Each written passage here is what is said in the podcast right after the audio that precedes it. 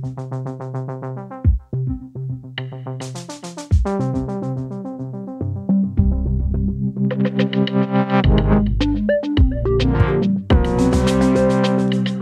blev klokken syv, og øh, det betyder, at øh, du kan høre en uafhængig morgen. Og det kan da godt være, at du tænkte, at det kunne jeg da nok ikke i dag, fordi at øh, vi har jo haft øh, Kristi Himmelfartsdag, og det som mange også ynder at kalde for en Kristi Himmelfartsferie. Det er sgu ikke noget, vi holder her. Vi står troligt op og øh, gør vores øh, arbejde. Og måske gør du det samme, eller måske er du lige blevet vækket øh, af, af min sprøde røst i dine ører, mens du stadig ligger under dynen og tænker, ej, hvor er det dejligt at have en gratis fridag. Det ved jeg sådan set ikke, men i hvert fald skal du have et godmorgen. Hvornår agerer man marionet for Putins propagandaapparat? Det er NRK, SVT og YLE har kortlagt et netværk af personer i Danmark, Sverige, Norge og Finland, der systematisk og i stor udstrækning spreder disinformation. De falske historier, de stammer ifølge medierne fra russiske aktører, fra troldefabrikker og fra statsmedier, statsmedier og bliver aktivt forstærket gennem omfattende spredning. Kortlægningen omfatter 152 personer i Norden, som alle har delt flere forskellige historier, der ifølge eksperter og vestlige myndigheder er totalt falske. Og en af de 152 personer i Norden, der har, der har delt nogle historier, det er jo, det er jo dig, Jesper Larsen. Godmorgen. Ja, godmorgen. Og tak fordi, at du vil komme herind i studiet. Du er borgerjournalist og driver dine egne hjemmesider. Så er du så en af de her, som jeg nævner, 152 personer. Agerer du en marionet for Putins propaganda? Øh, ja, det er i hvert fald, hvad øh, DR påstår, og at jeg har tilknytning til russiske øh, efterretningstjenester osv. osv. Men øh, det er selvfølgelig fuldstændig falsk, og øh, alt, hvad, hvad DR har bragt omkring det her emne, det er sådan set øh, iscenesat eller falsk, eller hvad man skal sige, og de, og de ved det godt selv på DR. Så de har ingen hold i nogle af deres påstande i det, de egentlig konkluderer der som at være, altså en af de her 152 personer i Norden, der spreder russisk propaganda. Ja, øh, øh, altså, og nu, og nu øh, fortolker du det sådan, som, øh, som du som seer og, og, og lytter på DR har, har forstået det, men, øh, men de prøver at lægge noget mere armslængde ind, fordi de siger, nej, det er eksperter, der har mm. øh, identificeret det her som øh, øh, russisk øh, misinformation. Og, øh, og jeg er så i netværk med dem. Jeg kan ikke få at vide, øh, hvem det er, jeg er i netværk med, men, øh, men hvis, hvis de kan trække, trække en streg mellem mig og en anden, og så den anden og øh, en eller anden, altså vi kunne sige en nazist, jamen så vil jeg være i nazinetværk. Mm. Og, og det er øh, metoden, som, øh, som det har brugt i det her. Har du en sådan for vane, eller har du gjort, har du delt nyheder fra Russia Today? Ja, det har jeg, og det er jo en af dem, som de påpeger på, at det er et stort problem. Og den, den nyhed, det var en, øh, en tidslinje, øh, som jeg anser som faktuel. Som, øh... Er det det eneste, en tidslinje? Du har aldrig delt andet nyheder fra Russia Today, jo, jo. Øh, andre historier, andre artikler. Jo. Hvorfor er det ikke et bevis på, at du agerer øh, magnet for Putins propaganda? Ja, det ved jeg ikke. Altså, RT er et øh, troværdigt øh, nyhedsmedie, og så er det jo blevet censureret og, og, i EU og i mm. Danmark ulovligt. Og derfor så bliver det jo så endnu mere relevant at, dele, jamen hvad er det RT, de, øh, de bringer. Men øh, nu er jeg jo ikke sådan den, den store deler af informationer, øh, eller altså sådan i den måde. Jeg, jeg, jeg laver mere produktioner og journalistik selv. Øhm, øh, ja, så jeg kan ikke rigtig se, øh, hvor, hvor vigtigt det er. Nå, okay. Du har også deltaget i en øh, podcast ved navnet Sæt. Det er jo også noget det, der bliver fremhævet, og, og, og det her sæt har jo fået en, en sådan vis symbolsk værdi mm. for, for Putins her. At du er med i en podcast, der har øh, det symbol, det tegn som, som navn. Øh, hvorfor er det ikke et bevis på, at du er magnet for Putins propaganda? Ja, og, og der skal vi nok lige øh, have hele historien med, fordi at det, som DR siger, det er, at øh, jeg er i øh, netværk med Johan Bachmann. Ja, og det ham, der er, driver podcasten. Ja, det er, ja, ham, der har øh, ja. podcasten, og Øh, og hvad kan vi sige? Jeg, jeg kender godt uh, Johan Bachmanns uh, sympatier. Han holder også med uh, separatister eller med uh, pro-russiske, alle de, alle de her navne, man har fundet på. Men jeg har været med på hans uh, konference i uh, 2017, og så har jeg ikke uh, talt med ham i seks år. Hmm. Og, uh, men det er, de mener, at jeg er i netværk med ham, og øh, i og med, at de jo laver skyggekrigen og bringer os sammen på den måde, fordi de begynder at spørge ham om mig og sådan noget, ja, så tager jeg kontakt til ham, og så spørger han, jamen vil du ikke være med på min livestream? Og selvfølgelig vil jeg gerne være det. Og øh, på hans livestream, der taler vi jo så om, om skyggekrigen, og hvor, hvor, hvor dårligt det er, og hvad vi har af kritikpunkter af den, og hvorfor den bliver lavet overhovedet. Den konference, du siger, du møder ham på, hvad handlede den om? Uh, han havde lavet øhm, øh, et... Øh, altså, det var fordi, at det var anledning af, at der kom et øh, NATO-center i Finland, øh, til at øh, imødegå hybride trusler i forhold til misinformation osv. Og, øh, og det her, det er altså sådan en censurpoliti, tankepoliti. Mm. Øh, og han lavede så sin egen alternativ konference. Det var så den, jeg talte til, og det jeg jo netop talt om, det var øh, censur i øh, EU, som der var på, på vej, og den, som der er kommet, og den, som vi ser, og dem, jeg blandt andet kritiserer, som jeg har gjort i masser af, af indlæg, det er øh, EU's øh, egen propagandaenhed, øh, i Stratcom hedder den, som DR bruger som ekspertkilde. Så dem, jeg har kritiseret vedvarende igennem 6, 7, 8 år, øh, det er dem, som DR bruger som ekspertkilde. Og det er også derfor, fordi der er ikke nogen af deres eksperter, der vil stille sig frem og kritisere mig direkte overhovedet. Mm. Hvorfor, når jeg så læser øh, DR's artikler og historier om det her, øh, så, så, så støder jeg ikke på ret mange kommentarer fra dig. Hvorfor sidder du her og taler med, med mig nu, og hvorfor taler du ikke med DR om det her, som er dem, der jo er med til at rette de her beskyldninger øh, mod dig? Øh, ja, altså, øh, og, og det, det ved I på den, øh, på den uafhængige, og det ved andre også, at jeg stiller meget gerne op til at forsvare mine synspunkter, ja, og, og, og til, øh, til, til kritik, det har jeg slet ikke noget problem med. Men, øh, men det, som DR's projekt er, det er at bagvaske mig, og det er at få øh, legitimitet, legitimitet til at bringe nogle billeder, som de ikke har ret til at bringe. Og det er vist godt, inden de bragte...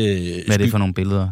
Øh, det er, at, øh, at jeg indvilgede øh, for et over et år siden, men det er i at lave en dokumentar, hvor at jeg, mine synspunkter osv., det bliver fremstillet mm. legitimt. Ikke hævet over kritik eller noget som helst, hvor jeg så eksplicit siger, men der er ikke noget med at klippe mig ind med, med eksperter og sådan noget. Altså præcis det, de har lavet, det er det, jeg siger. Det vil jeg ikke være med til, for jeg kender formatet og alt det her. Og, og DR har så spurgt mig, at det her det er siden øh, maj måned sidste år, øh, så har de bedt om, om jeg ikke kan sætte mig ned og fortælle om, øh, om Butcha, fordi at så kan de klippe det her øh, jo sammen til et eller andet med, at, øh, at jeg siger lige et par ord, og så ser vi nogle døde hundevalpe, og al, al, hvor ond Putin er og sådan noget. Så, så det hele det handler, det er en bagvaskelseskampagne imod mig for DR, og det er en, som, der, som vi kommer til at tale om i, i retten, og nu får, har de lige en chance for at se, hvor meget de, de selv vil ret mm. øh, af, af udsendelsen og dækningen i det hele taget. Nu nævner du bare lige uh, selv Butcha. Betvivler du stadig, at Rusland stod bag massakren i Butcha? Øh, jamen, øh, jeg, jeg synes jo, at vi skulle have haft, og det var, det var det, som jeg sagde dengang, jeg synes, vi skulle have haft en øh, bred international øh, undersøgelse. Og, og det kom ikke. Og øh, i stedet for, at jeg udtaler mig om, om Butcha, så lad os bare netop tage øh, øh, eksemplet på, på DR's dækning, hvor at, øh, at øh, at, at, jeg, at jeg har lavet et øh, tweet, hvor i der indgår noget sarkasme, og så har jeg sagt øh, helt klart øh, på den radio, der hedder 24-7, at, øh, at jeg ønskede en international undersøgelse. Og det gør jeg den 7. april, og syv, den 7. april, der bliver Rusland smidt ud af FN's menneskerettighedsråd. Og øh, først i, i sommeren, i juni måned, så kommer FN's menneskerettighedsråd, altså uden Rusland, de kommer med sådan en rapport, hvor der, der, der står bare et afsnit øh, som konklusion, at øh, jamen, øh, vi mener, at øh, 50 mennesker er blevet slået ihjel i, øh, i Butcha osv., og så senere så er der sådan kommet mere dokumentation. Men der har ikke været nogen international undersøgelse. Der har ikke været noget, som Rusland vil have. De vil tage det op i FN's Sikkerhedsråd, mm. men øh, den, den er ikke øh, kommet. Men FN's Menneskerettighedsråd fastslår, at det er Rusland, der står bag. Men det siger du så er utroværdigt i og med, at Rusland ikke er en del af FN's Menneskerettighedsråd på det tidspunkt, hvor det bliver fastslået.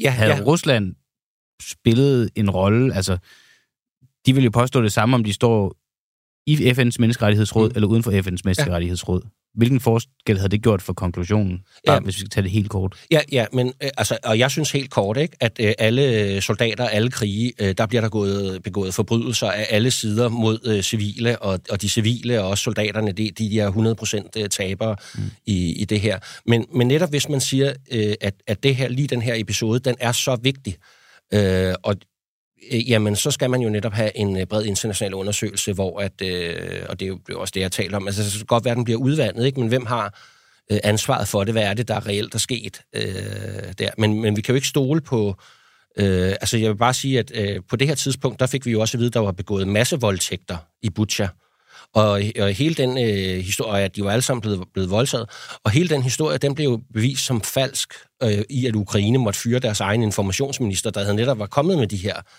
øh, påstanden, som der slet ikke øh, var noget belæg, belæg for. Men er det ikke igen bare, øh, Jesper, beviset på, at du er en magnet for Putins propaganda, at du sidder og taler lige nu imod alt det, som FN's menneskerettighedsråd fastslår, imod alt det, som er det sådan generelt brede vestlige syn på krigen i, i Ukraine. Jeg, jeg, jeg, jeg får sådan en tanke. Kan det være, at du er en marionet for Putins propaganda, uden du ved det? Åh, oh, ja, og det, og det er jo også en, der har været sådan ekspert udtalt, ikke? Øh, fordi at... Øh, øh nu kom DR's egen ekspert øh, til at sige, øh, ja, men ham Jesper Larsen i radiointerview på, på P1, at øh, Jesper Larsen, han mener jo nok det, han siger, og så videre. Altså, øh, øh, man kan jo sige, øh, den måde, man kan finde ud af det på, det er jo ved at konfrontere mig med, øh, med fakta og kendskærning, og sådan som, øh, som du gør her. Og, øh, og normalvis, så vil øh, du og jeg jo være enige om, ja, men nu havde FN undersøgt et eller andet, og så, så tror vi på det, fordi vi ikke selv har, har været til stede og så videre. Men, men du vil jo også som øh, journalist øh, forvente, at vi får en øh, uafhængig øh, international øh, undersøgelse. Altså alt, alt den, den standard, som vi gerne vil sætte og, og påberåbe os, det er jo sådan noget, det er jo sådan, det bliver nødt til at blive lavet. Men altså, hvorfor skal Rusland så fremt, at det er dem, der står bag massakren i Butcha, bare vi skal tage det som mm. eksempel for, ja. for, for, at du måske er marionet, du Jesper. Hvorfor skal Rusland være en del af FN's menneskerettighedsråd? Så fremt, at de laver handlinger som det her, er det, er det god menneskerettighedshåndtering? Øh, altså, det, nu er det jo alle lande og alle stater, som der kan vi sige, tramper på friheds- og, og menneskerettighederne, og så i, i mere eller, eller mindre grad. Og det er Alle lande i hele verden ja, træder på menneskerettighederne. Ja, det er, ja, ja, det er, ja, på den ene eller på den anden måde, og i den ene Hvad eller i den anden du det på? kontekst. Jamen, det baserer jo bare på, at øh, hvis vi i Danmark siger, at, øh, at vi er nogle af de bedste og sådan noget der, så er der jo der er masser af steder, som, øh, øh, hvor, hvor vi også har problemer, men nu, nu var vi jo så ikke lige i, i Butcha. Mm. Men det jeg, bare, det, jeg bare vil sige med det, det er jo, at kan man, man vi, kan, vi, kan ikke smide, vi kan ikke smide de der lande ud, øh, øh, hvad hedder det, på grund af sådan en eller anden skønhedskonkurrence. Øh, hvad, men massakre i Butcha er vel ikke en skønhedskonkurrence? Nej, men, men, men, men nu siger det så, at hvis Rusland var med, at så vil, øh, så vil de på en eller anden måde kunne præge hele undersøgelsen til at, at dække over noget. Det tror jeg ikke. Hvis, hvis du skal have Rusland til at tage ansvar for noget, så er det jo klart, at de skal være med øh, til det, og, og, og, og sådan en undersøgelse, den kunne jo, øh, hvis det nu var, du var ret der, så kunne den jo identificere, jamen, hvem var det præcist, hvad var det for nogle personer, der gjorde det her, og så kunne Rusland straffe dem mm. øh, for det. Øh, men, men det samme vil jo så gælde for Ukraine, og det, øh, altså det har man jo simpelthen ikke ønsket. Man har ikke ønsket en international øh, undersøgelse overhovedet. Hvorfor adskiller dit syn sig på krigen og på Rusland og på Putin sig så markant fra det, vi sådan ser i, i, i sådan det gængse mediebillede, det vi sådan har som den gængse brede forståelse af, af krigen i Ukraine? Er, altså, er du bare klogere end resten af Danmark? Ja, og, jeg, og, så, jeg, så har jeg sat mig øh, ind i det, og, øh, og vi kan jo sige, at sidst jeg var i studiet i Den Uafhængige, det var den 23. december, og der sagde jeg, at øh, Butcher ville falde og, til, til russerne, og det er øh, Butcher gjort nu. Og jeg har sagt fra start af, at, at Rusland vinder uanset hvad. Og, øh, og imens så har hele Danmark og alle mainstream-medier, de har fortalt det, ja, men øh, Ukraine vinder lige om lidt, og de fulde russiske soldater kommer i Putins kødhakker, og så videre, og så videre, og så videre. Så, så hvis vi tager en, øh, en tidslinje og ser, hvad har folk sagt på de forskellige tidspunkter, jamen så synes jeg faktisk, jeg klarer mig ret godt. Og så er, det, så er der nogle ting, Men det der handler, jo, det handler jo bare om at kunne forudse i fremtiden. Det handler jo ikke så meget om øh, moral og etik og hvem der har øh, lovgivningen på plads her. Det er jo godt, hvis, at, at du har... Altså, det kan være, altså, det er jo fint, at man kan, man kan se ind i fremtiden og sige, hvordan tingene falder ud, men, men hvem der har, har ret og hvem der ikke har ret i forhold til, hvad der er i orden og hvad der ikke er i orden, og hvad der er overholdelse af menneskerettigheder og sådan, det siger det jo intet om. Mm. Hvad er det, du ved, som resten af Danmark ikke ved?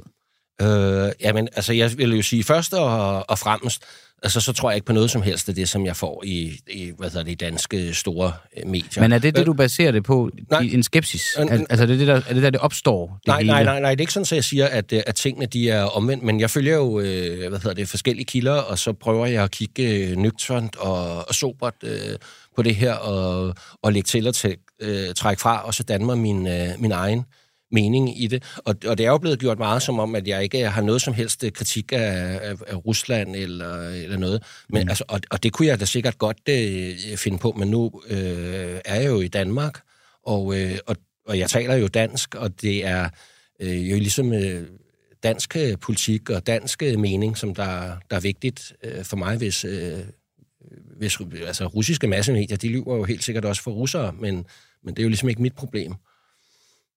Nej, det er, det, er ikke, det er ikke dit problem, at russiske massemedier lyver for, for russere, men hvad siger det om Rusland? Jamen, men, men, men øh, danske medier, de gør det jo helt konsekvent over for danskerne. Og mm. så, så, så hvad, siger, hvad, hvad, hvad siger det om Danmark, at du kun finder én mening i øh, alle danske medier. Nu kan vi netop tage den uafhængige måske som en, øh, en undtagelse. Fordi har du ikke været i andre medier, Jesper, end, end den uafhængige? Og jeg har været i, øh, i 24-7, øh, mm. men, øh, men for eksempel, altså nu er det jo netop det der DR, de prøver at retfærdiggøre, at de de, de hænger mig ud og bagvasker mig på den måde, fordi jeg er en vigtig stemme og så videre. Men, øh, men jeg har ikke været i, i, i DR for eksempel, og de har ikke inviteret mig, og hvad hedder det, det tager som sådan helt... Øh, naturligvis har de ikke det. Men noget, jeg bare tit tænker, når man ser, og nu skal vi også til at, at, at runde af snart, men jeg har det altid en, altså, en skepsis over for folk, der, der en, en mindre gruppe, der, der, der ser sandheden, der mm, ser ja. det klare billede modsat den store mængde af mennesker, der, der så ikke ser samme billede, men ser en anden sandhed. Der kan man sige sådan, der har i hvert fald bygget samfundet op sådan rent demokratisk til, at, at, at flertallet har som regel ret. Øh, det er jo så det, du mener, de bare overhovedet ikke har. At flertallet ja. tager ekstremt fejl. Ja. Jeg kan, jeg, jeg kan altid bare tænke, hvad tænker du egentlig om det flertal? Altså, nu, nu spurgte jeg, om det fordi du bare er klogere, og så mm. svarer du prompte ja. Men har, er det virkelig lykkedes en eller anden bagvedliggende magt at hjernevaske så stor en andel af befolkningen? Ja, øh, altså nu er der flere ting i, i det, du spørger om, ikke? Men øh, mm. nu, øh, som du netop, øh, når du taler om demokrati, ikke, så tæller vi hovederne, men vi vejer dem ikke. Og det er ikke fordi, at jeg vil... Ja, altså det skal ikke øh, lyde som om, at, øh, at jeg vil gøre mig selv men til, du har et til, tungt til, hoved. til noget, jeg ikke er... Ja, nej, ja men det, det, er ikke, det er sådan set ikke øh, derfor. Det, altså, det er mere fordi, at... Øh, at jeg kigger de rigtige steder, og, må, og måske har Men hvor ved du fra, hvad der er mere rigtigt, end hvad alle andre ved? Øh, jamen, jamen, det er altså, fordi jeg har en kritisk sans og en dømmekraft, og jeg øh, hvad hedder det, samler nogle informationer ind. Altså, du, hvis du går tilbage, så kan du se, hvad du har fået at vide om Ukraine på de forskellige tidspunkter, og så vil du jo bare se, at det er fejl på fejl på fejl. Så, så det budskab, du får i de danske medier, det er altid noget for at holde krigen i gang. Men den store del af befolkningen, der ifølge dig tager fejl, de har jo også en kritisk sans, for de stiller sig da i høj grad kritisk over for, hvad du siger, og hvad den del af, af fløjen ja, siger. Og, og, og, og, og Så det, det er vel ikke, fordi de ikke har en kritisk sans? Nej, nej men det de, altså... Øh, jeg tror bare, for, øh, for de fleste mennesker, jamen, så det, de har tid til, det er jo så, så kommer de hjem fra arbejde, og så tænder de for, øh, for DR, eller mm. de hører et eller andet øh, P1, og så tænker de, at de er informeret. Okay. Og de bliver ikke ordentligt informeret. Og de informationer, de får, de leder kun til én konklusion. Så, og jeg kan jo bare give dig som et eksempel, som det der med, at man laver en måling, hvor man finder ud af, at Danmark er det land, øh, der er mest kritisk over for Trump i befolkningen.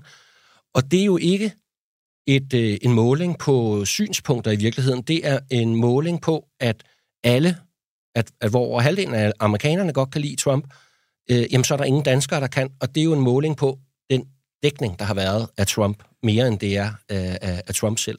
Mm. Okay.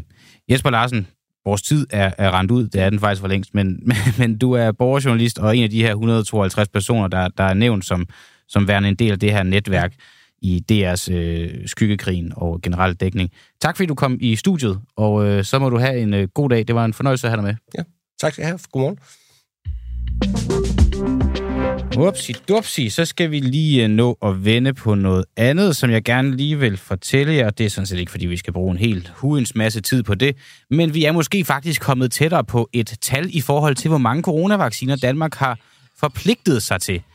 Øhm, det viser sig nemlig, at, øh, at vi, vi, vi, vi har jo, har, det viser sig, det, det kan man nok sige, men vi har jo lavet en, en bred dækning af, af, at Danmark har fra august øh, sidste år til, øh, eller fra efteråret sidste år til august i år, øh, fået leveret 18 millioner øh, covid-19-vacciner. Det er i hvert fald det, der står i leveringsplanen. Det viser en agtindsigt, vi har fået fra, fra øh, Statens Serum Institut. Og nu kan vi så via et notat fra øh, Sundhedsministeriet fortælle, at Danmark har sikret sig vacciner til vaccination af mindst 23 millioner mennesker. Det er jo det, der er lidt øh, det pussy i det her, det er, at vi, vi får at vide, at vi har de her 18 millioner vacciner på vej. Vi kan ikke få at vide, hvad de koster, og vi kan heller ikke få at vide, hvor mange flere, der øh, står til at komme til vores øh, lille land Danmark, hvor vi er øh, knap 6 millioner mennesker. Men 18 millioner har i hvert fald fået på bare et lille år. Og nu kan jeg så øh, fortælle via det her notat fra Sundhedsministeriet, at Danmark skal har sikret sig vaccinationer til øh, vaccine af mindst til vaccination af mindst 23 millioner mennesker. Og notatet det fortæller endda også, at Danmark har sikret sig øh, alle de her vacciner, før man overhovedet kendte til virkning, tidshorisont, godkendelse og levering. Men det kan man sige, det vidste vi jo godt, blandt andet ved at have snakket med Stinus Lindgren. Og så kan man jo så sige, at vacciner til 23 millioner mennesker, det lyder af meget i et land, hvor vi er, som jeg lige fik nævnt, knap 6 millioner mennesker. Men det kan så måske forklares, fordi øh, i det her øh, notat, som øh, vi har fået indsigt i, der står der, kommissionen har indgået aftale med EØS-landene, det er Norge, Island og Liechtenstein, om at de får mulighed for at købe en andel af de vacciner, som tildeles Danmark og de øvrige lande. Pyha, det er godt, fordi så har Danmark ikke sikret sig vacciner til vaccination af en hel masse mennesker, vi ikke har. Eller hvad? Fordi så kom jeg jo til at tænke, kan vide, hvor mange vacciner vi så har leveret til Norge, Island og Liechtenstein. Og derfor så sendte jeg en aktindsigt til Statens Serum Institut for at høre, hvor mange covid-19-vacciner Danmark har leveret til de her tre lande, altså Norge, Island og Liechtenstein i perioden fra indkøbsaftalen i EU blev indgået, og så til i dag. Og her lyder svaret fra Statens Serum Institut således. Statens Serum Institut kan oplyse, at der er blevet leveret 0 vacciner til de pågældende lande i den efterspurgte periode. Og så noget, vi ikke lige nåede at sige, det var, at vi havde øh, Jesper øh, Larsen øh, med, det er, at vi jo har forlagt kritikken for DR, men de har ikke ønsket at stille op. Nu skal vi til noget, som øh, jeg har øh, glædet mig glædet mig ret meget til her denne her morgen. Og godmorgen til alle jer, der lytter med. Øh, sikke en morgen det er, var. Øh, man troede, at man havde fri, og så er man på arbejde, eller også er man ikke. Jeg mener bare, I troede måske nok ikke, at vi var på arbejde, men det er vi faktisk, og vi sender faktisk til jer, og vi gør det endda med stor, stor glæde og fornøjelse. Nå, det vi skal til nu, det er, at vi skal spørge, hvad er det for nogle billeder, konservativ ikke ønsker, vi skal se? I halvandet år frem mod folketingsvalget øh, i november sidste år, der fulgte fotograf Claus Holsting, konservativs formand, Søren Pape Poulsen. Og øh, nu vil partiet så ikke lade Claus Holsting, fotografen her, publicere billeder fra valgets sidste to døgn. Claus Holsting, du er fotograf. Godmorgen. Godmorgen. Hvorfor må du ikke vise billederne fra de sidste to døgn? Øh, ja, det må du jo i virkeligheden spørge de konservative om. Øh, Hvad giver de dig som begrundelse? Jeg, jamen, det giver mig ikke nogen begrundelse. Hmm. Øh, andet end at... Øh, jamen, altså, med til historien skal, skal man måske lige starte forfra. Altså, jeg laver en aftale med dem i i foråret 21 øh, om, at jeg følger Søren Pape i perioden frem til folketingsvalget. Og, øh, og der sikrer mig, jeg, jeg mig jo, at, øh, at alle er enige om, at det her det er et journalistisk projekt. Som, øh, og det betyder jo, at, øh, at jeg skal være med, øh, både når det går godt, og også når det går mindre godt. Og, øh, og det accepterer de på det tidspunkt. Øh, og øh, samarbejdet forløber øh, meget fint og gnidningsfrit øh, det første meget lange stykke tid. Hvor man jo også kan sige, at altså, meningsmålingerne går kun opad for Søren Pape i den periode. Øh, Og, øh, og det, går, det går sådan, at øh, jeg på det tidspunkt, hvor Søren Pape vælger at, at erklære sig som statsministerkandidat, der kontakter jeg øh, Berlingske Tidligere og spørger, om de kunne være interesseret i at bringe de billeder, jeg har taget indtil videre. Mm. Og, øh, og, det, og det er de. Og billederne bliver bragt øh, hen over otte sider øh, en søndag øh, i Berlingske Tidene øh, i august øh, sidste år. Og øh, på det tidspunkt der, hvor Søren Pape jo er fuldstændig nyslået statsministerkandidat, der, altså, der er det jo ubetaleligt, øh, hvad hedder det, øh, øh, reklame og få otte sider i Berlingske Tidene i et journalistisk projekt, hvor at øh, øh, ja, hvor han bliver, altså, soler sig fra, fra alle sider. Ikke? Øh, og øh, de kan ikke få armene ned øh, over, at, at, øh, at jeg har gjort det på den måde her. Øh, jeg er også begejstret, fordi jeg får solgt mine billeder, og, mm. men med til, af, med, med, til, med til aftalen der, da, da, da jeg gør det, det der sørger jeg for at lave en aftale med dem om, at øh, jeg kan fortsætte med at fotografere frem til valget. Ja. Øh, og det ligger de ja til på det tidspunkt. Så det er øh, en situation, hvor det, det går godt, og hvor at, øh, billederne har god effekt, og det hele er super duper og fryd og gammel. Alt er super duper, alt er fryd og gammel. Og så, øh, og så fortsætter vi. Og, og øh, øh, kommer frem til, til valgkampen der, og øh, så øh, der har der allerede været en del, en del møgsager, som, øh, som øh, har betydet, at deres målinger er, er dalet, og øh, da vi så nærmer os den, den, sidste, den afsluttende del af valgkampen øh, den sidste uge, der, der kan jeg pludselig ikke komme i kontakt med dem længere. Mm. Og øh, skriver og ringer og øh, skriver mails, og jeg kan ikke, jeg kan ikke, jeg kan ikke få ørenlyd. Og så til allersidst, så skruer jeg sådan lidt op for gashåndtaget, fordi jeg minder dem jo om, at vi har en aftale en eller, om et journalistisk projekt her, og vi kan ikke bare stoppe det. Altså, øh, lige før målstregen her, det er jo klart. For mig er de her billeder af, hvordan ender så hele den her rejse, som Søren Paper har været på, hvordan ender den så? Det er, mm. det er fuldstændig afgørende for, at mit projekt har nogen værdi uden, uden de billeder fra de sidste dage, det er det fuldstændig værdiløst. Og det har en værdi for dig, men det er vel også sådan et generelt journalistisk princip, at man jo gerne vil kunne dække det hele, at der ikke er noget, der skal censureres bort. Ja, lidt op, lidt op. Der er det, altså, man, der er det, man skal jo skille mellem, når man laver sådan et projekt, så skal man jo skille mellem, om det er journalistisk eller det er kampagne. Altså, og det ja. handler om, hvem der har redigeringsretten til det her. Ikke? Og den har jeg selvfølgelig stået meget fast på, at øh, den, skal jeg, den skulle jeg beholde hele vejen igennem. Fordi mm. hvis ikke jeg gør det, så er det kampagne. Ja, så skal du have en helt anden løn for det også. Øhm. Ja, altså det her, det er jo, altså, nu siger du løn, altså jeg har ikke fået penge for det her. Nej, nej, men det skulle man jo, det, er også, ikke, altså, det var mest sagt i. betale mig for noget af det her. Ja.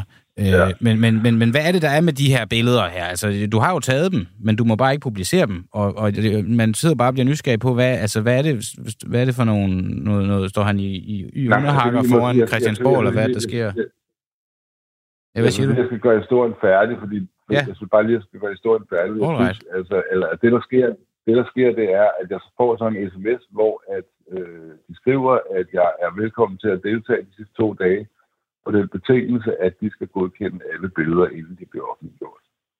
Og, og med den sms, der hælder de jo vores aftale ned ad brættet. Mm. Øh, fordi at der, pot, der, der tiltvinger de så redigeringsretten. Det vil sige, at jeg mister dem. Og så, så er projektet ikke længere journalistisk. Nej, nej. Så er det blevet noget kampagnejournalistik. Og, og jeg har så jeg har to dage, to dage til valget er afgjort på det tidspunkt der, så derfor accepterer jeg, så jeg siger ja til det her. Øh, fordi jeg står med ryggen mod muren, og, hvis jeg, og, og ved, at hvis jeg siger nej, så øh, er toget kørt, og mm. så får jeg ikke de billeder af afslutningen her. Nå, det vil jeg bare lige have med, fordi det, var, det, det er vigtigt for at forstå. Jo, men det er da en væsentlig del af, af, af, af historien. Ja. Og, og nu sidder du sådan, altså så, så ender du med at gå med til det her, for at du kan få lov til at tage dine billeder, men nu sidder du så med nogle billeder, du ikke kan, kan, kan komme af med, havde jeg sagt, som du ikke må, du må ikke vise dem. Og så er det bare igen, Nej. jeg bliver nysgerrig på, som jeg tror, at alle, der har lyttet sin historie også er nu. Hvad er det, der er på de billeder, du ikke må vise? Kan du beskrive Jamen det, de bedste det, billeder fra de sidste ja, to døgn, som du har? Ja, det kan jeg godt. Altså, de fleste af dem er fra taget på et, øh, et øh, hotelværelse, hvor at, øh, Søren Pape sidder med sin, øh, med sin strategigruppe. Øh, det er sådan, altså pa, pa, Søren Pape, han er jo ikke alene. Han har et, et hold af folk omkring sig, som, øh, som hjælper ham med det ene og det andet. Øh, og de samlede sig her øh, de sidste dage på et hotelværelse i, i det indre København, og øh, øh, øh, jeg lagde strategien for, hvordan de, de sidste dage skulle, skulle overstås. Og så er der nogle billeder fra deres kampagnebus, hvor at øh, Pape kører til, til Viborg den sidste dag, og får dels for at stemme, og dels for at ønske sin far tillykke med, sin, med, med hans 90-års fødselsdag. Mm. Øh, så det er nogle billeder derfra, og øh, nogle billeder fra forældrenes hjem. og så er det sidst, men ikke mindst, nogle billeder fra øh, her, altså på valgaften kl. 20, hvor at valgstederne lukker, og man sidder og kliner til fjernsyn og, og vælter på de første prognoser. Øh, men altså... Der er altså- nogle billeder derfra, som jo selvfølgelig er øh, hvor de her mænd sidder samlet omkring et bord og ser på fjernsynet her, og det er klart, det er ikke nogen fest. De har mistet 10 procent i forhold til men er det det, der er grunden? Det for et par måneder siden. Er det der er grunden, at, at, at, at du må ikke vise billederne, fordi at de er nogle mænd, der ikke ligefrem ligner, at de har en fest? Altså, er det er det, er det, er det, det som de konservative ja, for guds skyld bare ikke vil have, at nogen skal se, at de har haft en presset periode op til valget? altså, jeg, de, de har ikke selv set billederne. Altså, jeg har tilbudt dem at komme mm. forbi og vise dem billederne, de har ikke, de har ikke ønsket at se dem. Øh, de har slet ikke ønsket, at jeg skulle... Øh, altså, de, de vil ikke have, at jeg offentliggør noget, og de har ikke engang ønsket at, at se billederne. Øh, så, så de ved ikke, hvad der er på de ja. her billeder. Og jeg kan hele sige, at de er ikke... Altså, i min optik, så er de her billeder ikke på nogen måde farlige. Øh, de viser selvfølgelig, at, øh, at det ikke gik helt som, som planlagt, men, men, øh, men man skal ikke have meget fantasi til at forestille sig, hvilken humør man er i, når man øh, har været igennem den tur, som de var igennem i efteråret her. Mm. Øh, og det er det, man kan se på de her billeder her, og det, altså, jeg, jeg, jeg synes sådan set, altså, jeg synes det klogeste havde været her, og øh, altså fra deres side, og bare sige, øh, altså okay, øh, come rain og come shine. Altså, nu gik det skidt. Det går op og ned i politik, øh, og øh, nu gik det skidt her, og det må folk også godt se, hvordan det ser ud, når man ikke har det særlig sjovt. Det, det viser, at det, det, det menneskeliggør politik mm. på, en, på en måde, som, øh, som jeg synes havde klædt dem at, øh, at, øh, at ja, stå ved. Bare lige her til aller, aller sidst, og det er nærmest bare et ja-nej-spørgsmål. Har du prøvet tidligere øh, noget tilsvarende med politikere eller politisk parti, som det, du har oplevet med konservative her? Nej, det har jeg ikke. Okay. Claus Holsting... Jeg ved, der er altså både Mette Frederiksen... Ja. ja. Mm. Nej. Både Mette Frederiksen og Lars Løkke har jo haft fotografer øh, med sig. Ja. Uden nogen form for, for redigeringsspørgsmål. Ja. Øh, Præcis. Ja. Claus Holsting, du er fotograf. Tak fordi, at du er med her til morgen, og så må du have en god dag. I lige måde, og selv tak. Tak. Ja, man vil jo gerne se de billeder nu, og det lyder så bare i virkeligheden til, at der ikke er ret meget at komme efter på de skide billeder, så øh, jeg ved ikke, nogle gange så synes jeg også, at vi er blevet lidt for, øh, eller vi er, men politikerne de er blevet så fintfølende, og de er, altså det er alt, der ses som en skade som en trussel, men er det fordi medierne øh, er blevet måske for gode til at bide mærke i, i hvad end det er, de gør, der stikker ud eller er anderledes, det ved jeg sådan set ikke. Jeg, jeg kunne bare lige se, at vi har en lytterkommentar her fra, fra Henrik, øh, Henrik Glensbo. Øh, og øh, hvem, han skriver, hvem styrer de vestlige medier, hvem styrer medierne i Rusland, og hvor mange uafhængige vestlige journalister opererer i Rusland. Det, øh, det skriver han. Det er jo nok til interviewet med, med, øh, med Jesper Larsen, men, øh, men skriv endelig ind, øh, hvad det er, I har af kommentarer og, og noter, og er der noget, I gerne vil have gjort anderledes. Altså, vi er bare jeres jeg er sådan, se mig som en, en, en slags barista, der er i gang med at lave din, din morgenkaffe til dig, og så kan du sådan set faktisk være med til at præge, hvordan den bliver lavet, og hvordan den skal se ud, og hvilken slags øh, mælke øh, latte art, du gerne vil have på toppen af den. Du, øh, du skriver bare ind i vores Facebook-tråd. Hvad er en skrigeskinke? Musikfestivalen Smukfest ved Skanderborg opfordrer musikanmeldere til udelukkende at fokusere på musikken i deres anmeldelser og undlade at fokusere på musikernes alder, køn og etnicitet. Et eksempel, festivalen bruger et interview med, med Jyllandsposten, er, at Ekstrabladets anmelder Thomas Treve har kaldt øh, sangerinden Christina Aguilera for en skrigeskinke i, i hans anmeldelse her af. Søren Eskilsen, du er talsperson for Smukfest. Godmorgen. Godmorgen. Kan du forklare for mig, bare så vi ligesom har, har linjerne helt øh, rene, eller vi forstår, hvad det er, der ikke skal skrives. Hvad, øh, hvad, kan du så ikke lige forklare, hvad ordet skrigeskinke har med alder, køn og etnicitet at gøre? Det er sådan set ikke det, der er pointen. Pointen er, at man med ordet skrigeskinke har en øh, sexistisk og nedladende holdning til personen, og ikke går efter bolden i stedet for. Vi mener ikke, at man som artist skal lægge ryg til hvad som helst, bare fordi man stiller sig op på en scene hos os. Altså, vi er værter for en stor fest, og vi er også artisternes arbejdsgiver, og det medfører et ansvar, som vi nu forsøger på at øh, i talesætte. Ordet skrigeskinke er, er et blandt, blandt mange eksempler, man kan finde derude. Men og, og, og, og du, du har sikkert ret i, at der ligger noget sexistisk her. Det jeg så bare nysgerrig på i forhold til, at vi ligesom skal tegne linjerne op for, hvad det er for nogle kriterier, man, man ligesom kan, kan anmelde ud fra, i forhold til, at man ikke skal, skal bruge alder, køn og identitet i, i anmeldelsen. Hvad er det så hvis skrigeskinke, der... Nu siger du så, at der er noget, noget sexistisk, så må det jo være noget med køn. Hvad er det, der er med køn og, og, og skrigeskinke? der hænger sammen? Ja, hvis der vi bliver nødt til at blive nede i eksemplet med, med skrigeskinken, som jo er en lidt øh, fortegnet tilgang til det, synes jeg, fordi det er jo så meget bredere end det, så er det, vi kan spørge os selv, hvad den her retorik, den bidrager med. Altså, når man bruger ordet skrigeskinke, øhm, så mener vi, det er nedsættende. Altså, det er jo det samme, som bruges af eksempelvis internettroll om vores statsminister, og det er jo så dermed blevet et skældsord. Vi synes ikke, det bidrager med noget til kunsten og musikken. Mm. Og, men, og det er jo måske også det, vi så øh, har det her interview her ud fra. Altså, hvem der ligesom skal give anmelderne grønt lys for, om de må skrive om en kunstners alder og køn og, og så videre. af er det jer som musikarrangør, eller er, det redaktørerne tilbage, tilbage på, på avisen? Det er måske det, vi sådan skal se som, som, som det tag, vi sidder og snakker under lige nu. Kan du komme med nogle eksempler fra øh, andre anmeldelser, hvor fokus har været på alder, køn og etnicitet? Ja, det kan jeg godt. Altså, øh, først og fremmest så, øh, før vi lige kommer der til, tror jeg også, det er vigtigt at sige, at vi ikke har det præcise facit for, hvad der er inde på skiven. Vi spørger bare, om ikke der er en skive. Altså, er der ingen grænser for, hvad der er okay? Det er egentlig det, vi gerne vil tale om. Men skal vi se på nogle, øh, på nogle andre eksempler? Altså, så kan vi tage eksempelvis X-Factor-vinderen Christian Kærlund, øh, der vandt i 2019 øh, der i en anmeldelse bliver kaldt for en øh, taber, der afholdt en tragisk koncert. Øhm, så er spørgsmålet, hvad bidrager det med, når et ungt menneske, der lige har vundet X-Factor, øh, skal, øh, skal have sådan et skudsmål? Et andet eksempel, hvis vi tager eksempelvis Justin Bieber og Tobias Rahim, der begge to har været ude af game et stykke tid med sygdom. Justin Bieber med en lammelse, Tobias Rahim øh, med et øh, længere nedbrud på grund af angst de begge to øh, blevet, øh, blev anmeldt med udgangspunkt i, øh, i deres sygdom. Eksempelvis øh, Justin Bieber, altså han øh, var på ingen måde klar til at indtage smukfest, og han var stadig lam.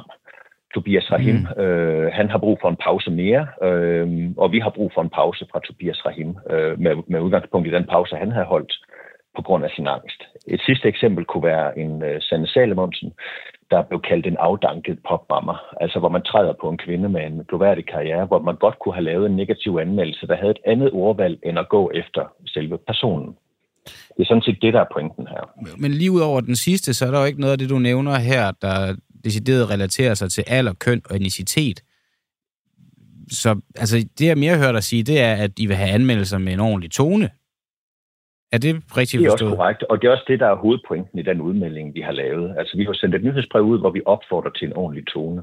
Vi mener ikke, at vi har facit på, hvad der er inde på skiven. Vi, øh, vi animerer sådan set bare til, øh, til en debat.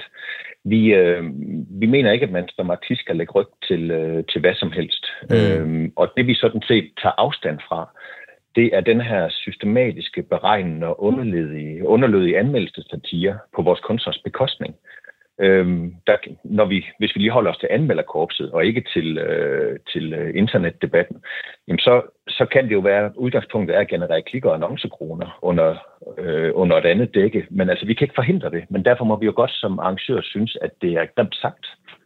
Jo, jo, jeg må godt synes, det er grimt sagt, men, men du har så også ved udtale, at de vil jo ikke nægte nogen adgang til smukt øh, fest, men I vil ikke udelukke give afslag på akkreditering til anmeldere eller journalister, som I mener har skrevet diskriminerende anmeldelser – og nu siger du så bare, at, at øh, det, det, kriterierne er ikke sådan kridtet klar, klart op, og, og, og det hele er også sådan noget, hvor man lidt skal, skal vurdere det øh, hen ad vejen, så sætter jo nogle kriterier for anmeldere, for folk, der jo i en eller anden grad bedriver et stykke journalistik, som kan være ret svært at arbejde under, fordi man ikke ved, hvad man må skrive, og hvad man ikke må skrive.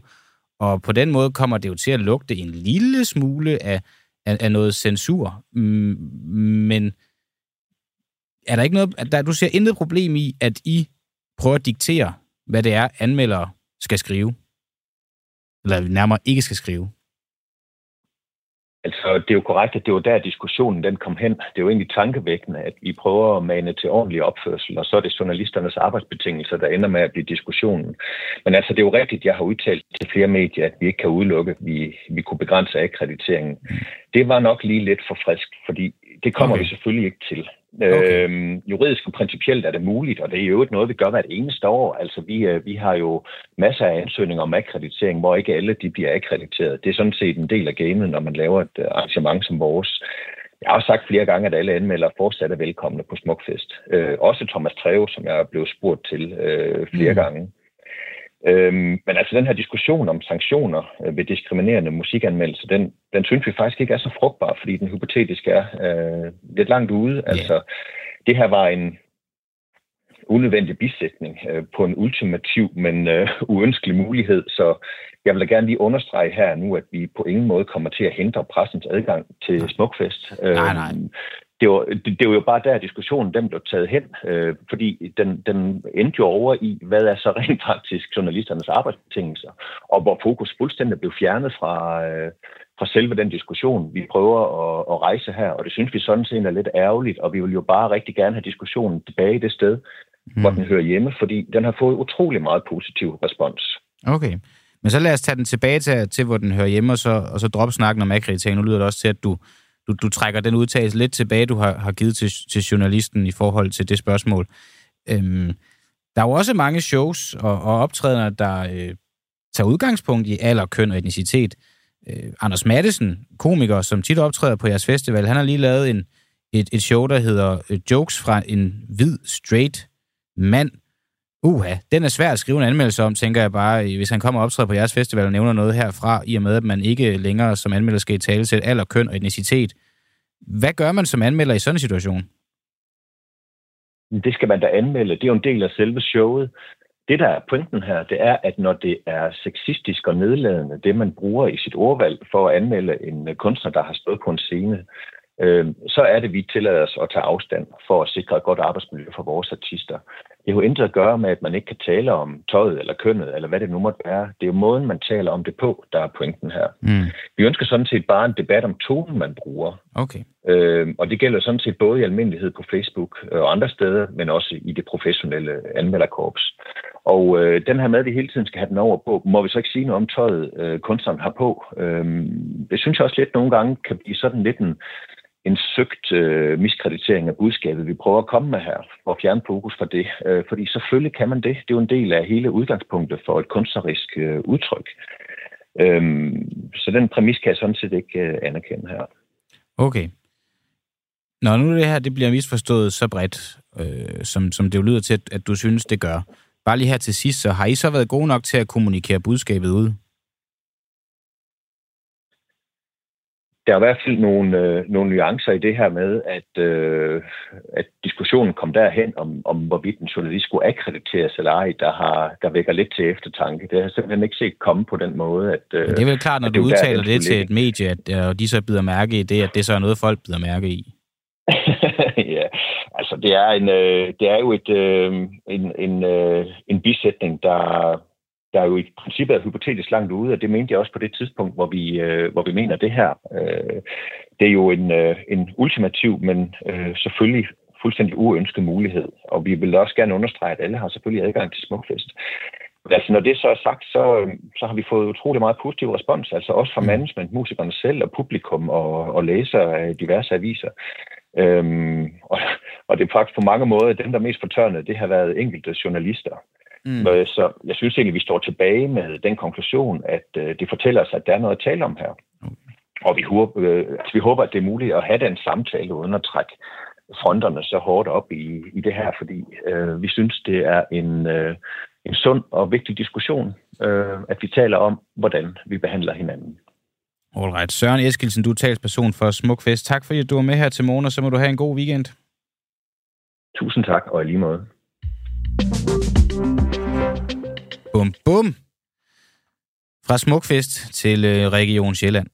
Og øh, spørgsmålet om, hvorvidt at Region Sjælland har spildt 25 millioner kroner på unødvendige vaccinationscentre i 2023. Vi bliver lidt i, i, i samme vaccinationsrille, som den jeg præsenterede for jer før, altså at vi måske nu har fået et tal på, hvor mange vacciner Danmark har fået. Nu kan jeg i hvert fald bare så fortælle, at der er blevet brugt 25 millioner kroner på unødige vaccinationscentre i, i 2023, eller det er jo så det, man kan stille spørgsmål ved, om de er unødige. Fordi cirka et år efter, at corona stoppede med at være en samfundskritisk sygdom, så spurgte Region Sjælland angiveligt Sundhedsstyrelsen, om der kunne gives grønt lys til at lukke regionens vaccinationscentre. Det grønne lys, det blev dog aldrig givet, og nu kan en uafhængig morgen så afsløre, at det har kostet regionen ca. 25 millioner kroner alene i 2023. Og det er selvom kun knap 2.000 fik coronavaccinen. Det vil altså sige, at, at der er blevet brugt 25 millioner kroner på, at 2.000 har fået en coronavaccine. Det tal skal man så lige forstå øh, helt korrekt, fordi så er der så til gengæld også blevet givet influenza-vaccinationer på, på de her vaccinationscentre, øh, og de tæller også med i statistikken, men det er jo øh, et vaccinationscenter, noget vi har oprettet i forbindelse med corona, og derfor taler vi nu med dig, Kirsten Devanchier. Du er næstformand for Region Sjælland for Venstre. Godmorgen. Godmorgen. Hvor mange gange fik I afslag på at lukke de her vaccinationscentre? Øh, det tør jeg ikke sige, men det var i slutningen af februar, øh, der blev jo besluttet for Sundhedsstyrelsen, at nu kunne man godt, øh, nu behøvede man ikke længere opretholde øh, det beredskab.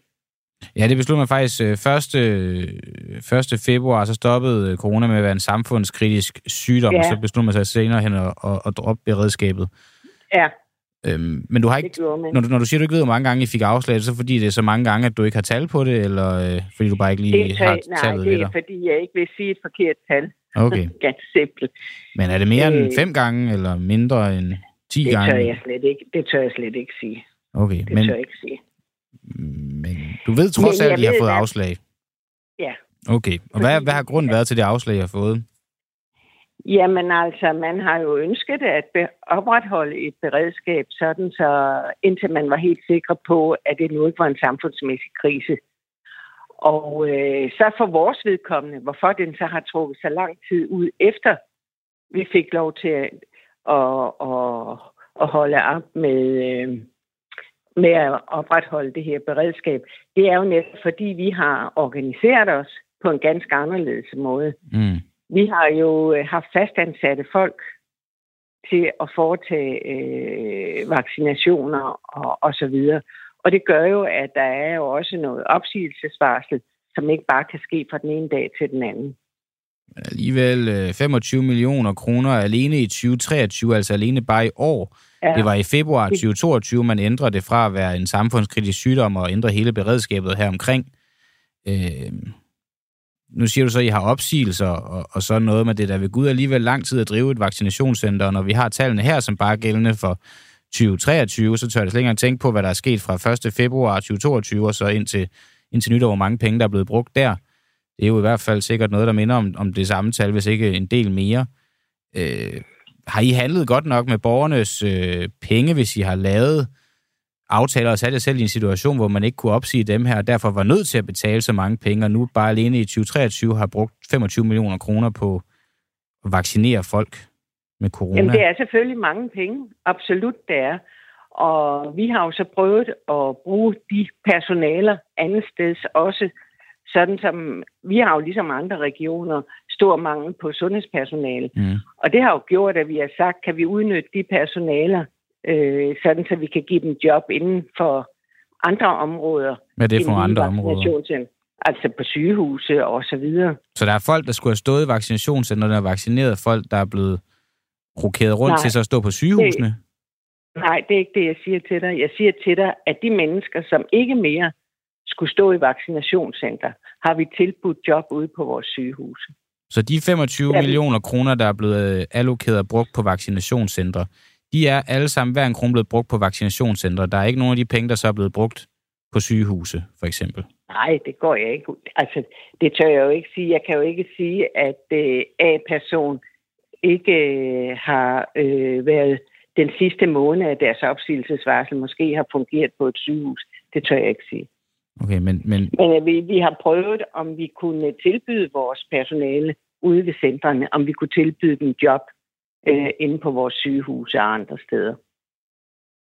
Ja, men... Og det synes jeg egentlig giver god mening. Det giver god nok mening, men, mange... men der er jo stadig ja. blevet brugt 25 millioner kroner alene i 2023 ja. på de her vaccinationer, på at vaccinere folk mod corona i en, i en situation, som vi er i nu. Og der er så også godt nok også blevet øh, vaccineret mod influenza og øh, pneumokok. Ja, det er der. Øh, men, det er men, der men stadigvæk, det er... er ret stort antal.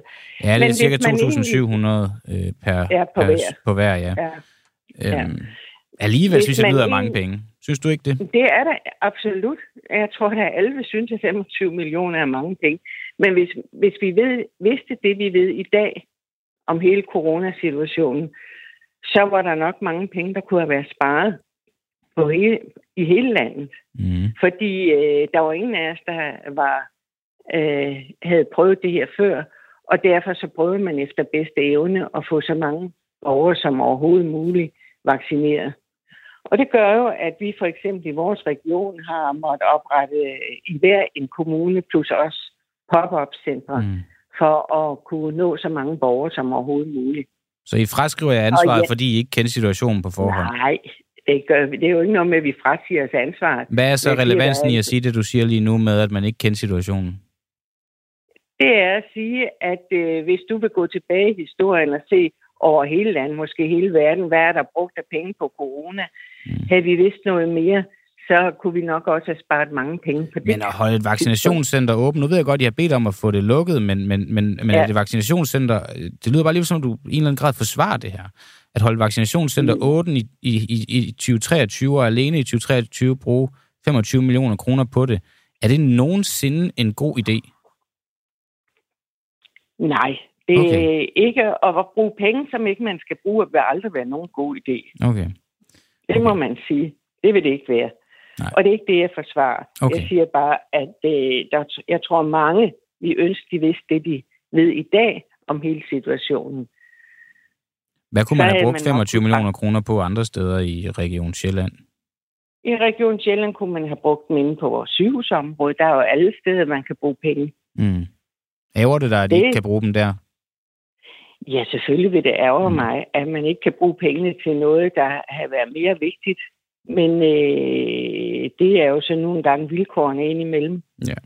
Og det synes jeg jo ikke er spændende. Det der tror jeg ikke, der er nogen politikere, der synes er spændende. Ej, heller embedsmænd. Nej. Okay. Kirsten øh, Devanchier, du er næstformand for Region Sjælland for Venstre. Tak fordi du var med her til morgen, så må du have en, øh, en rigtig god weekend. I lige måde. Tak. Hej. Øh, nå, Socialdemokratiets plan om at sende ikke-vestlige kvinder med et såkaldt integrationsbehov øh, til at tage nyttejobs kommer også til at ramme helt almindelige danskere. Nå, hvad betyder det, mon? Det skal du så høre her, fordi forslaget det vil ramme omkring 2.000 personer med dansk oprindelse, oplyser Udlænding og Integrationsministeriet til BT. Og det er jo lidt pudsigt, da vi for en uge siden talte med Kasper Sankær, Socialdemokratiets udlænding og integrationsordfører, og han sagde, at forslaget ikke vil ramme danskere. Dengang svarede han, at det vil, det vil det ikke, da den her ordning altså var eksplicit målrettet ikke-vestlige kvinder. Men øh, det holdt så bare ikke helt alligevel, for nu viser det sig så, at forslaget vil ramme, ja, som jeg lige nævnte, 2.000 danskere. Regeringen har forsøgt at i talesætte det, som om det er en integrationsindsats indsats, og det er det jo ikke. Det er en beskæftigelsesindsats, det siger Steffen Larsen, der er udlændingoverfører i Liberal Alliance til, til BT. Og øh, det nægtede øh, Kasper Sankær ellers også fra... Det nægtede Kasper Sankær fra ellers også for en uge siden. Ja, det sidste besætning, den kan jeg ikke lige med, men det er simpelthen sådan, det er skrevet, og det forstår jeg ikke en dyt af. Nå, videre forsøger Vordingborgs borgmester at skjule økonomisk øh, ruin i kommunen. Flere gange på få måneder, så har Vordingborg Kommune overskrevet sit eget budget, der ellers kun er syv måneder gammel. Altså flere gange på få måneder har de overskrevet et budget, der kun er syv måneder gammel. Det, Det er da godt gået. Den skræntende økonomi fik tirsdag tre partier til at stille forslag til kommunalbestyrelsen om en uvildig undersøgelse af kommunens regnskab. Partierne frygter, at hullet i kassen er større end borgmesteren og administrationen giver udtryk for. Så lyder det blandt andet fra Venstres gruppeformand i kommunen Michael Seiding Larsen, som frihedsbrevet journalist Sofie Fryg her har interviewet, og det lød sådan her. Den økonomiske situation i Vordingborg Kommune, den er sådan set ikke ret god. Altså, vi øh, har jo gennem længere periode kæmpet med at få budgetterne til at hænge sammen. Øh, og ved sidste øh, års budgetindgåelse, jamen, der gik man ud og sparede et par 20 millioner. Og knap nok var blikket blevet tørt på den budgetaftale, før man fandt ud af, at man faktisk skulle bruge omkring 30 millioner kroner mere. Øh, og det var man så i gang med at finde nu. Øh, og derudover har man så lavet et ansættelsesstop i Vordingborg Kommune og et indkøbsstop. Og det har selvfølgelig stor betydning for øh, vores øh, ja, virksomheder nede i, i kommunen, og, og ikke mindst vores borgere og ansatte. Mm. At, ja, ligesom, at der er noget helt galt med, med, med økonomien i Vordingborg Kommune. Øhm, og, og det er derfor, vi beder KL om at gå videre med det. Og, og det er simpelthen for os at skabe tryghed. Og vi håber at selvfølgelig, at, at det er korrekt, det der, de tal, vi får oplyst, men vi har bare en, en frygt for, at det godt kan være noget helt andet, og derfor er vi nødt til at tage et dramatisk skridt. Ja, altså frygter I, at hullet er større i kassen, end I bliver fortalt? Ja, det, det gør vi. Altså, vi, vi frygter, at det står værd til. Men er det en begrundet frygt? Altså, hvad er det, I bygger jeres bekymring på? Jamen, det er, at vi får nogle meget divergerende tal, og det skaber meget utryghed, øh, hvis man i, i nu, øh, oktober måned øh, laver et budget for 23, og man så allerede i november måned, øh, december måned, begynder at sige, det var nok ikke nok, så, så kunne man jo godt forestille, at der ligger en lidt skjult dagsorden i at sige, vi vil gerne fremlægge et flot budget, øh, præsenteret for borgerne om alle mulige anlægsinvesteringer og, og serviceforbedringer for borgerne. Men, men hvis man så allerede inden, inden ved godt, at det kommer ikke til at holde, øh, og så trækker den snor, der hedder, jamen vi er nødt til at finde flere besparelser, det, det skaber en vis utryghed. Ikke kun for os i kommunalbestyrelsesmedlemmerne, øh, men det skaber også en utryghed for borgerne og også, også de ansatte.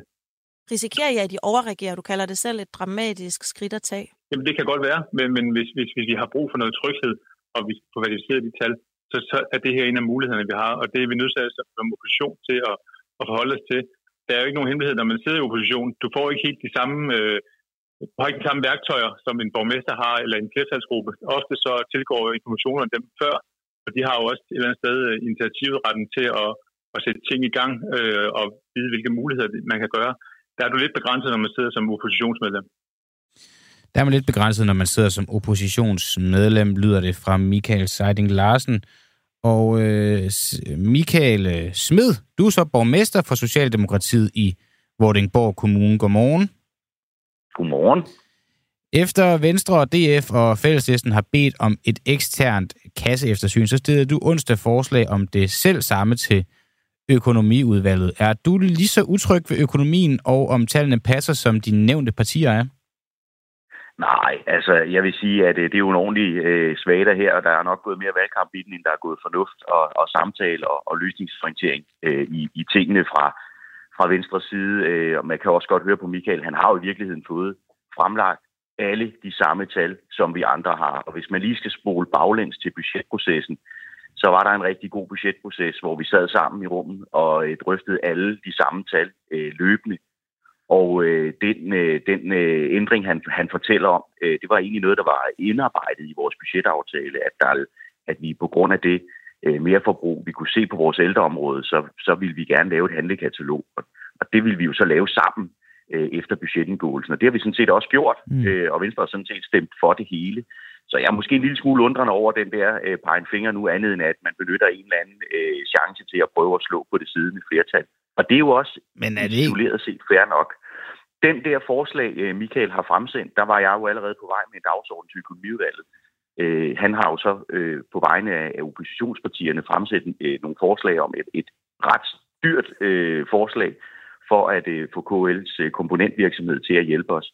Og det kommer jo først på kommunalbestyrelsens dagsorden, så det er jo ikke noget med, at jeg efter øh, han har fremsendt øh, noget, har, har lagt noget andet på dagsordenen. Jeg har sådan set bare øh, været i gang med at kigge på tingene. Og så har vi jo sat en række initiativer i gang. Der er jo ingen hemmelighed i, hvad det er for nogle områder. Mm. Det er vores øh, undervisning, vores specialiserede undervisningsområde, der lige nu er noget dyrere, end man kunne forudse for syv måneder siden. Der er sat en masse indsatser i gang for børn og unge.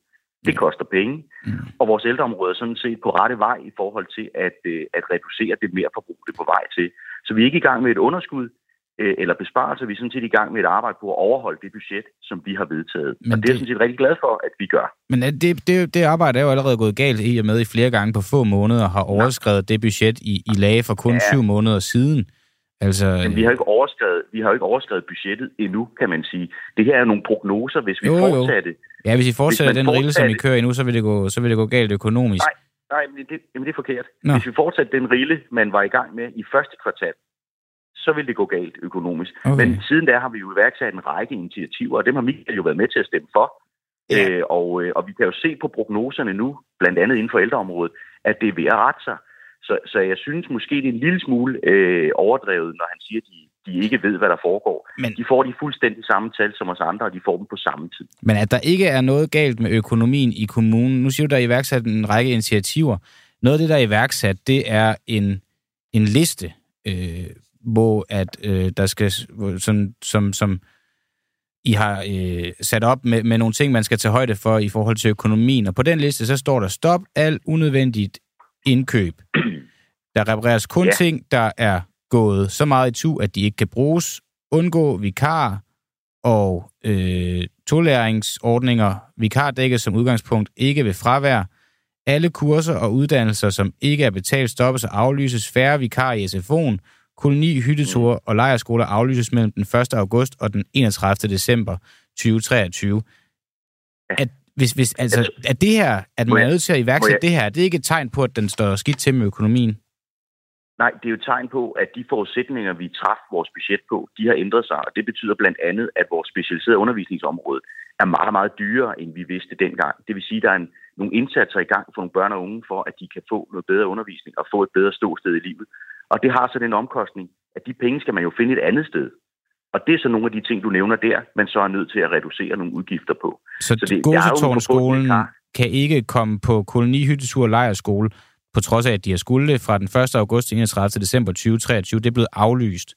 Og det er en... Nej, det, jeg en... tror, det er blevet skubbet, men, men, men det, er jo, det er jo nogle detaljer. Jeg tror, det er blevet rykket til, til, til foråret, i stedet for, at det bliver i efteråret. Men gør man øh, normalvis bare det i en kommune, altså? Eller har det noget... Altså, men, du kan da ikke påstå, at men, økonomien, den spiller tip-top, og samtidig så er nødt til at iværksætte de her initiativer? Men så hører du slet ikke, hvad jeg siger. Jeg siger ja. ikke, at økonomien spiller tip-top. Jeg siger, at vi står i en alvorlig økonomisk situation, hvor der er nogle udgifter nu, som man ikke kunne være klar over, da man vedtog budgettet, som dermed træder ind i år, og vi er nødt til at reagere på det. For hvis vi fortsatte, hvis vi bare fortsatte med lukkede øjne, med bind for øjnene, og brugte alle de her penge, ja, så ville vi jo kæmpe, slå et kæmpe hul i kassen. Mm. Lige nu har vi en gennemsnitlig likviditet, der er over det dobbelte af, hvad der er nødvendigt at have, for at, øh, at man ikke kommer under administration for staten.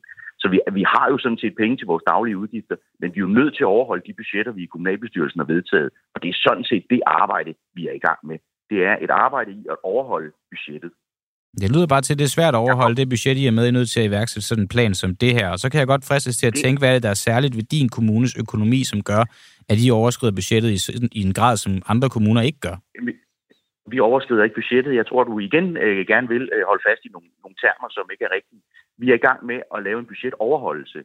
Hvis vi fortsatte året ud, ville vi overskride budgettet. Nu er vi i gang med at arbejde på at overholde budgettet. Der er jo stadig tre kvart år tilbage. Og så vil jeg bare sige, at det er jo ikke en særlig situation for Vordingborg Kommune over 60 kommuner har jo meldt ud, at de har problemer.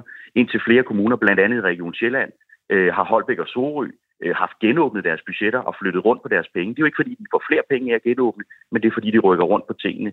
Og det er reelt det samme arbejde, vi gør i Vordingborg Kommune, men fordi vi i budgetaftalen havde vedtaget, at man godt kunne sætte nogle værktøjer i værk, øh, så har vi ikke øh, skulle genåbne vores budget. Men det er jo det samme arbejde, der foregår. Så vi er jo ikke den eneste kommune. Der er ikke noget særligt øh, i det. Vi, øh, vi har nogle områder, der presser os økonomisk. Det er blandt andet ældreområdet, hvor vi jo trækker et kæmpe merforbrug. Og det er jo rigtigt for 2022 med ind i 2023, og det forsvinder jo ikke ved årsskiftet. Det er man jo nødt til at forholde sig til at arbejde videre med. Der er øh, specialundervisningsområdet, og så er der hele vores ungeområde, der indsatserne over for vores unge. De tre store øh, klumper, de fylder rigtig meget lige nu. Og hvis vi fortsætter med bind for øjnene, så kommer vi til at bruge for mange penge. Lige nu arbejder vi på at kunne overholde vores budgetter. Hvad, øh, altså, ja, Og, og, og det, er jo så, det er jo så det, du siger. Alligevel så har I med omgående effekt indført, øh, har en udvalg i kommunen indført ansættelses- og indkøbsstop for at spare samlet set 49 millioner kroner. Ja, ja som en del, del af, af at kunne skulle spare 49 millioner kroner. Som en del af at skulle spare 49 millioner kroner? Ja, det er rigtigt. Det har vi jo gjort, fordi... Hvorfor er det nødvendigt? At, vi er nødt til at trække, jamen det er det, fordi vi er nødt til at trække i alle håndtagene. Og det er også derfor, lejerskolerne bliver rykket og sådan nogle ting nu. Vi er nødt til, forhåbentlig kan vi ophæve det, når vi når frem til august-september måned, men det ved vi ikke endnu. Vi er simpelthen nødt til at trække alle håndtagene, mm. få styr på det forbrug, der er. Når vi har styr på forbruget, så kan vi også bagefter arbejde fremad. Øh, det er sådan set øh, et, et, et, et vigtigt håndtag, det er et stort håndtag, og, øh, og vi har gjort det. Vi gjorde det lige efter Næstved Kommune gjorde det. De har også indført et, et ansættelses- og indkøbsstop. Så igen her er det jo ikke noget med, at Vordingborg Kommune er en helt særlig kommune, øh, der ikke kan finde ud af noget. Der er nogle tendenser i samfundet, blandt andet har der været nogle øh, øh hvad hedder det, prisstigninger i samfundet, som kommunerne jo også har haft udfordringer med mm. i forhold til budgetlægningen. Øh, og det er jeg ked af, at, at Michael ikke helt har kunne forstå øh, sammenhængene, men, men det jeg også har øh, sørget for, at der så er et forslag til vores økonomiudvalg, det er, at vi laver en politisk følgegruppe bestående af øh, mig, borgmesteren, og så samtlige gruppeformænd og øh, løsgængere, der kan følge med i det her øh, med, med opfølgninger på, på arbejdet, sådan så de kan være trygge ved, at de får de rigtige og de samme tal som os andre. Så bare her til aller, aller sidst, så Michael kan forstå det, så jeg kan forstå det. Er der store problemer med økonomien i Vordingborg Kommune, ja eller nej? Der er alvorlige udfordringer med at overholde budgettet. Er der problemer med økonomien i Vordingborg Kommune, ja eller nej? Øh, nej, der er alvorlige udfordringer med at overholde øh, indeværende års budget. Hvis ikke der er problemer med økonomien, hvorfor vil du så have økonomien belyst hos en ekstern partner? Der er alvorlige problemer med at overholde vores øh, budget, og der er brug for styringsredskaber, der kan sikre, at vi gør det. Men der er ikke problemer med økonomien i kommunen? Men det kommer ind på, hvad du mener med det. Der er, der er udfordringer med at overholde det budget, der er lagt for 2023, og det skal vi jo gøre. For hvis ikke man gør det, så er der ikke penge nok. Mm. Okay. Men jeg prøver bare lige igen, men der, men, men, men der er ikke problemer med penge i kommunen, så det, din forvaltning af økonomi i kommunen, den spiller super duper. Nej, nej. Det, det, det, det er meget sort-hvidt, det du gerne vil, vil, vil have mig til at sige. Mm. Prøv at høre her. Vi har nogle indtægter, og vi har nogle udgifter. De skal balancere. Hvis ikke vi får dem til at balancere, så skal vi tage penge op af vores kommunekasse. Og det har vi ikke råd til. Okay. Mikkel Smed, du er borgmester, eller Michael Smed, undskyld, du er borgmester for Socialdemokratiet i Vordingborg ja, Kommune. Jeg kalder mig Mikkel, så det går nok. Tak fordi du var med. Ja, velbekomme, og god dag. I lige måde. Og tak fordi I lyttede med. Jeg hedder Christian Henriksen. Nu er det fredag, det vil sige, det er weekend, og så må I jo have en rigtig god weekend af slagsen. Og øh, ude i regien, der sidder Magne Hans. Peter Svarts, han har sammensat programmet, og så lyttes vi jo bare ved igen på, på mandag, hvor vi så endnu en gang tager en runde og laver interviews.